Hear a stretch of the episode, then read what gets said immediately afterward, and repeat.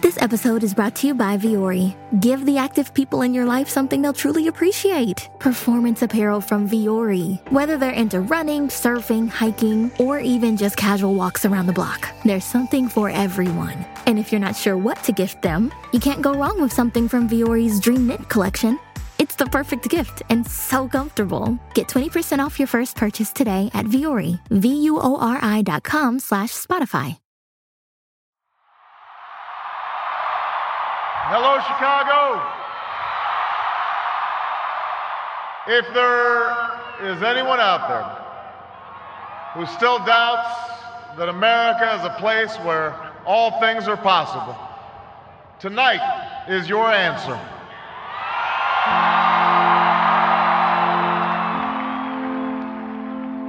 When Barack Obama got elected president, where were you? I was in a cell. I was in a uh, Wayne County uh, jail cell. On November 4th, 2008, Kwame Kilpatrick watched as Barack Obama declared victory in the presidential election. Barack always wanted to be a politician. He loved it. You know, skinny kid with a funny name. We came through the ranks together in this whole political world. He did fundraisers for me. I want to first of all acknowledge your great mayor, uh, Kwame Kilpatrick. I was happy for him tonight. He went into this meteoric type of uh, fame the night we both spoke at the 2004 uh, Democratic Party. The pundits like to slice and dice our country into red states and blue states. Red states. You know, I spoke that same night before him. For the next president and vice president of these United States, John Kerry and John Edwards. God bless you. Thank you.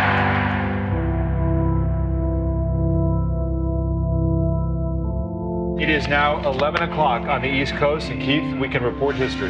Barack Obama is projected to be the next president of the United States of America. They was at the Chicago Park, and, you know, that's when the Oprah and Jesse, and everybody was in the crowd. And he came out and made that speech. It's been a long time coming. But tonight, because of what we did on this day, change has come to America.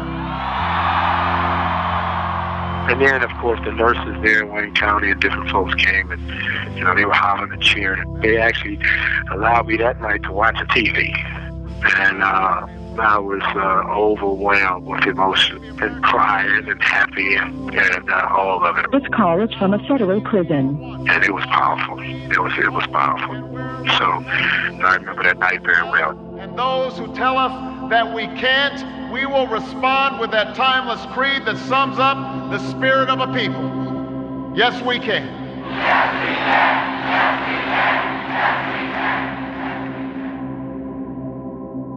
Kwame's old political ally had just become the country's first black president, while Kwame was sitting in a jail cell. I was in a room so small that I could sit on the edge of the bed and I could touch all four walls in that room. And uh, I don't believe that anybody could understand uh, what it's like to have the full responsibility of your demise on your shoulders and simultaneously sitting in a solitary confinement cell. I, I actually despise life itself. I got to the point where I really didn't care if I lived or died.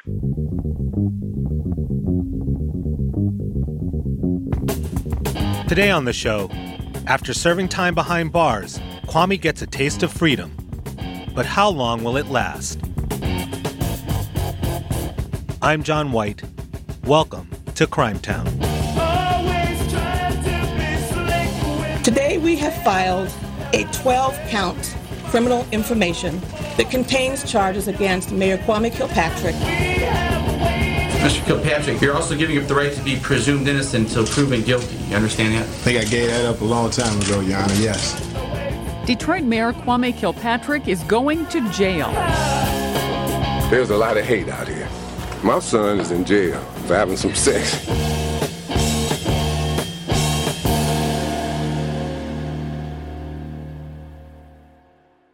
Former Detroit Mayor Kwame Kilpatrick could be an hour away from freedom. We're told by jail officials that shortly after the clock strikes 12, Kilpatrick will leave his 15 by 10 foot jail cell and walk out the front door just like any other inmate would do. After serving 99 days in county jail for perjury and obstruction of justice, former Detroit Mayor Kwame Kilpatrick walked free. A cheering crowd of supporters was waiting for him. It is reported the former mayor will be heading directly to Texas. His wife and three sons are already there, and one of his lawyers says he has a job interview waiting for him on Wednesday. After Kwame went to jail, his wife and children had moved to Texas to try and start over. Kwame joined them and got a job as a software salesman. I'm in Texas. You know, I pulled in front of this house. That was a nice house. I should be happy. I'm not in jail. I'm, I'm making money. I'm doing well. Uh, me and my wife are starting to have conversations again. And I was absolutely miserable. I sat in the car in front of my own house and didn't want to go in. I just knew that I don't know what it was, but something in my soul was just didn't want to be there. I didn't want to be a part of what was going on there because all I ever wanted to be as a Detroiter, all I ever, the only place I ever wanted to live in life was Detroit, Michigan. And so to make that transition and go to uh, Dallas, Texas was hard for me. But uh, I'm thinking Detroit is in the rearview mirror. But the Detroit media wasn't quite ready to leave Kwame alone. Kwame Kilpatrick is apparently making himself at home at a new house in Texas. According to the Detroit News, it's valued at about $373,000, but it's unclear right now how much Kilpatrick is paying in the home. As part of his plea agreement, Kwame was supposed to pay the city of Detroit a million dollars in restitution. And his new lifestyle in Texas didn't sit well with the Detroit media.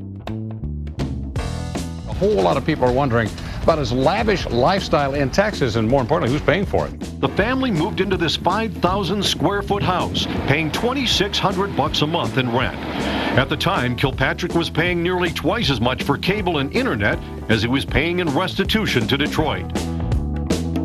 Are you really making enough money to, to afford all this? Oh my goodness. Um, you know, uh, you know, we make enough money to pay the bills, Scott. Uh, you know, just like every family in America, we work hard. Uh, we work hard to make sure that we can do what we need to do for our children ourselves. But does he really need this much house? Could the Kilpatricks live in the same area with a little less extravagance? He broke the law, now is accused of violating his probation. Next for the mayor turned convict, Kwame Kilpatrick headed back to the D. Despite having a full time job that paid six figures, Kwame claimed he could only afford $6 a month in restitution. A year after his release, he missed a $79,000 payment and was hauled back to court in Detroit. In the hour long hearing, Kilpatrick made a last attempt to sway Judge David Groner. He struggled with his composure at first, but then spoke almost 20 minutes. I cheated on my wife, Jan. I spent a whole year feeling an enormous amount of guilt for what I did to my wife, my children, and this city. When I walked out of that jail cell February 4th of 2009, the only thing on my mind was to reconcile with my family. And in my stupidity, and now I know that it is stupidity, I tried to buy my way back in. Overabundance of presents and trying to make everything perfect. And I respectfully, humbly ask with everything that's in me to, to be free. I want to go home, y'all. Where I belong. You balked, feigned poverty, and misrepresented your financial status. Living in a million dollar home, driving brand new Escalades, shopping at high end designer stores, and purchasing elective surgery for your wife. You lied to this court continued to lie after pleading guilty to lying in court. Obviously, there has been no rehabilitation. Therefore, you will serve a maximum of five years in the Michigan Department of Corrections. Put your hands behind back, sir.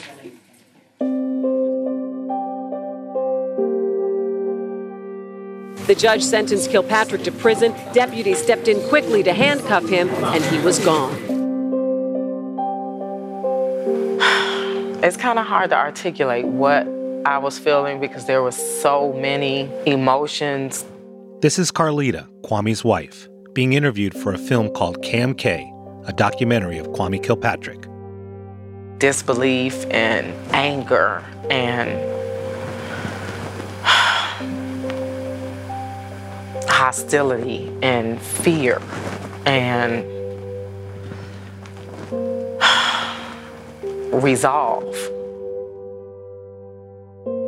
After he was sent to prison, he, they mailed me his suit that he had worn to court. Um, it was so much going on, you know, just trying to, I guess, not go crazy.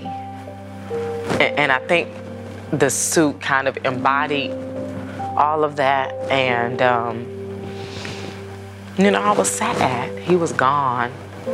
And that suit kind of still had his cologne in it.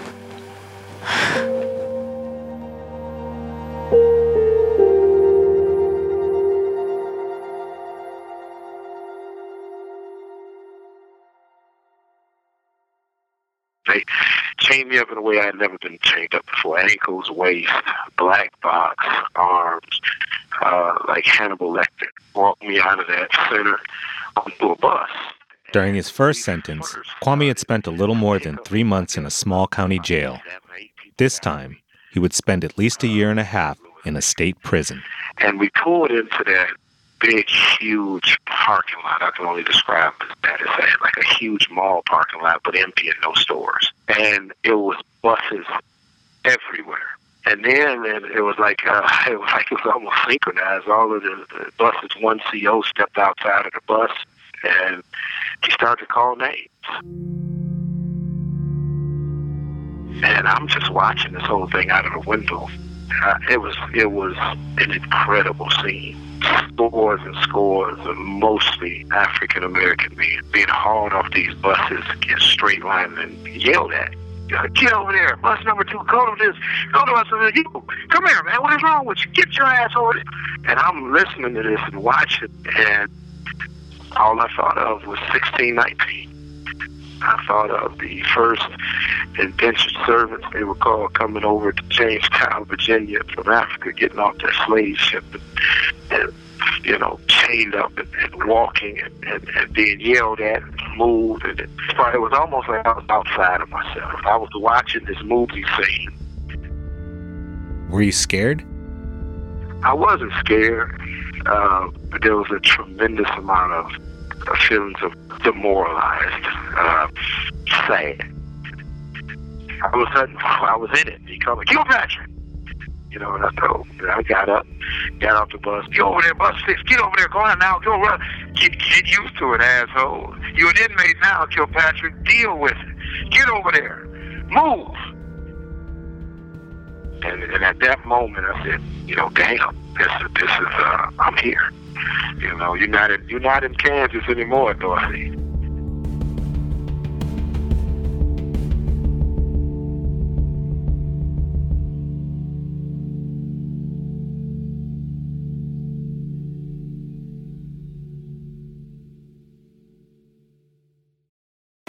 This episode is brought to you by Vuori. Give the active people in your life something they'll truly appreciate. Performance apparel from Vuori. Whether they're into running, surfing, hiking, or even just casual walks around the block, there's something for everyone. And if you're not sure what to gift them, you can't go wrong with something from Vuori's Dream Knit collection.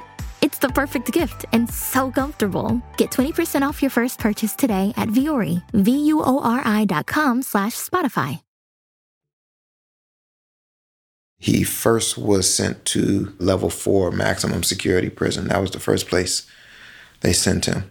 This is Khary Turner, Kwame's cousin by marriage. I distinctly remember being in the visitation room, sitting with him. There's another inmate sitting next to me. Guy looked just like Bam Bam Bigelow. Huge guy, white man, bald head, tatted everywhere. He and Kwame made pleasantries. I could tell that they had had conversation. He knew him. And then when this guy's visit ended, Kwame said, You see that guy that just walked away? And I said, Yeah. And he said, Serving natural life for murder. He said, Why did they send me here? And that struck me. So I'm like, Yeah, why are you here? why are you here, man? And um, I just remember the gravity in that moment um, I do. Kwame Malik Kilpatrick has been in prison about a year now. Kilpatrick asked the parole board to be released early and was interviewed by the board about a month ago. During his interview with the parole board, Kilpatrick said he learned from his experience and admitted that he had broken the law. In a matter of hours, Jackson Prison will release its most recognizable inmate. Process of releasing inmate Kilpatrick begins at 6:30 tomorrow morning. Uh, just a little more than. Uh, On August 2nd, 2011, Kwame Kilpatrick walked out of prison for the second time. The audio you're hearing is from footage captured by the makers of the documentary KMK, who Kwame allowed to follow him. All right. That's about it.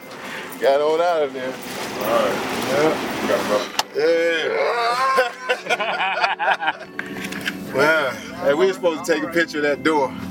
My wife is gonna be mad at me, but I got we gotta get out of here. Oh, a real wallet. All right. In the footage, Kwame has lost weight and grown a beard. He's wearing a loose fitting peach button up, and he's grinning from ear to ear. Calling my wife. First phone call. First phone call. Hey, baby. What's going on? what you doing wide awake at 5.15 in the morning? Who was that? What's up, big fella? you couldn't sleep either, huh? What's up, little fella? Ah, me neither, man. So I'll see you in a few hours, okay? Love you, line, man. Leo.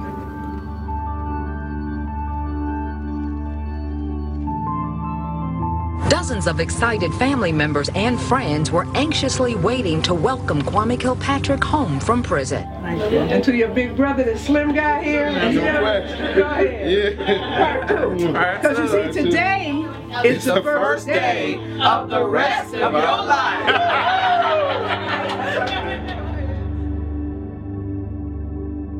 After stopping at his mother's house, Kwame boarded a plane for Dallas, Texas, where his wife and sons were waiting for him.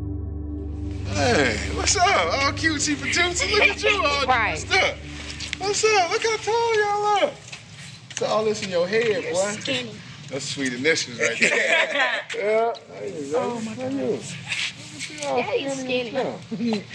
You're skinny. You look good. What up, Dejanay? look at it. Oh, boy, I'm gonna knock you out. hey,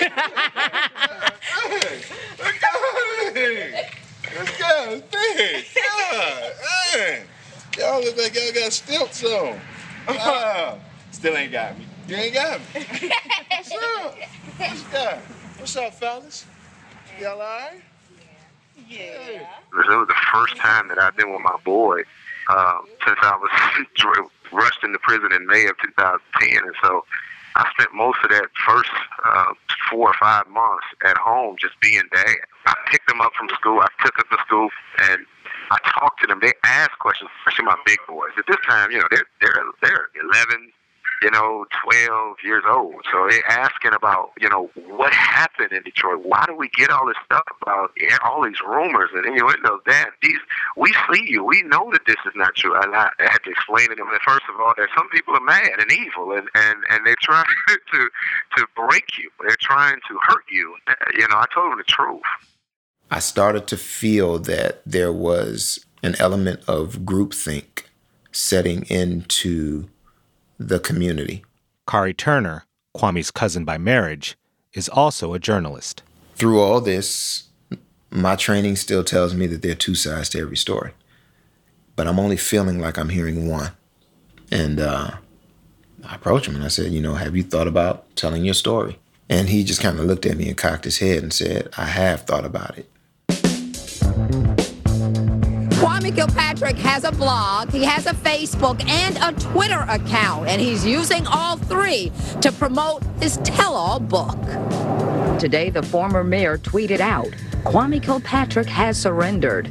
It's not just provocative, it incorporates the name of his new book, Surrendered The Rise, Fall, and Revelation of Kwame Kilpatrick. I mean, the book is called Surrendered. you know, that's a um, that's a layered title. Khary Turner was the co author of Kwame's book. and we we wrestled with titles for months, you know, and and he finally came to that title. He wanted the book to reflect that he was surrendering himself spiritually, kind of surrendering himself to his his own faults. He did feel that he had some faults that he needed to outgrow. And behind me, people are starting to line up here at the church. It holds a thousand. The pastor will question Kwame Kilpatrick for about an hour, take questions for 40 minutes, and then the former mayor will sign and sell his new book. Kwame headed back to Detroit to promote the book. Uh, the book is out. It can be purchased at KwameKilpatrickBook.com or Amazon.com. You know, everybody that's read the book, it starts an intelligent conversation. Whether you support Kwame Kilpatrick or not, whether you like me or not, I believe it's a good read. People said that you could have been possibly uh, the President of the United States. What are your thoughts on that? But that's a job that I've never wanted. You remember how, how, how Barack spoke at first and how he walked uh, on the stage, you know, with that swagger, and they had all this information right. about his walk. You see how he had to tone even that down. Yes. So I wouldn't want that position um, because I don't believe that I could be so compromised in myself. Kwame was back in his element, and his charm offensive seemed to be working. Thank you for coming in. You're still a friend. You're still very brave. Wow. You're still the man, Kwame Kilpatrick. I know you had your troubles, and and you've done your thing. But brother, you are just rich with the gift. Oh man, thank you, Mason. Thank man, you. much love to you, Kwame Kilpatrick. It developed a whole new life, and I was speaking around the country uh, on my testimony, and, and uh, you know, just living a life that was so different from the one I had in Detroit before. I'm finally feeling comfortable and, and really uh, happy and joyful in that life. But that life wouldn't last.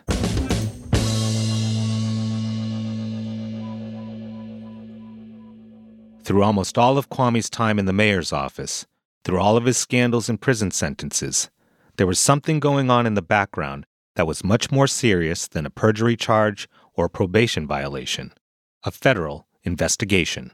Back in, in 2004, we were looking at a, a number of different things that were uh, pointing towards a, a large organized conspiracy of criminals that were in city government. And the person at the top of that structure of criminal activity was Kwame Kilpatrick. One, two, three, four.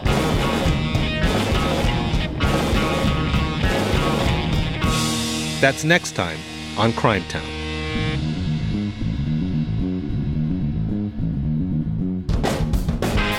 Crime Town is Marc Smerling and Zac Stuart-Pontier.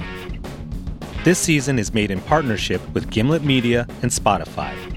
This episode was produced by Soraya Shockley, Rob Szypko, Samantha Lee, and me, John White. The senior producer is Drew Nellis. Editing by Zac Stuart-Pontier and Marc Smerling. Fact checking by Jennifer Blackman. This episode was mixed, sound designed, and scored by Sam Bair. Original music this season composed by Homer Steinweiss. We recorded some original music at Rust Belt Studios in Detroit in partnership with Detroit Sound Conservancy. Special thanks to Carleton Gholz and Maurice Piranha Head Hurd. Additional music by John Cusiak, Kenny Cusiak, and John Ivins. Additional mixing by Bobby Lord. Our theme song is Politicians in My Eyes by Death. Our credit music this week is Politicians in My Eyes, covered by the Dirt Bombs.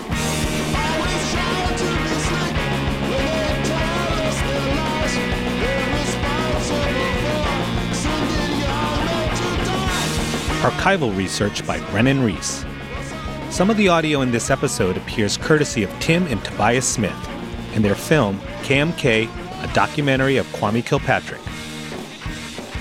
Additional archival material courtesy of WXYZ. Show art and design by James Cabrera and Elise Harvin. Thanks to the Detroit Free Press, Peter Bhatia, Jim Schaefer, Mary Schrader, Melanie Maxwell, Mary Wallace, Elizabeth Clemens, Max White, Randy Lundquist, and everyone who shared their stories with us. Detroit's an amazing place, and we're honored to tell a small part of its story. Alex Blumberg is the podfather. Alex, I know you've had your troubles and you've done your thing, but brother, you are just rich with the gift.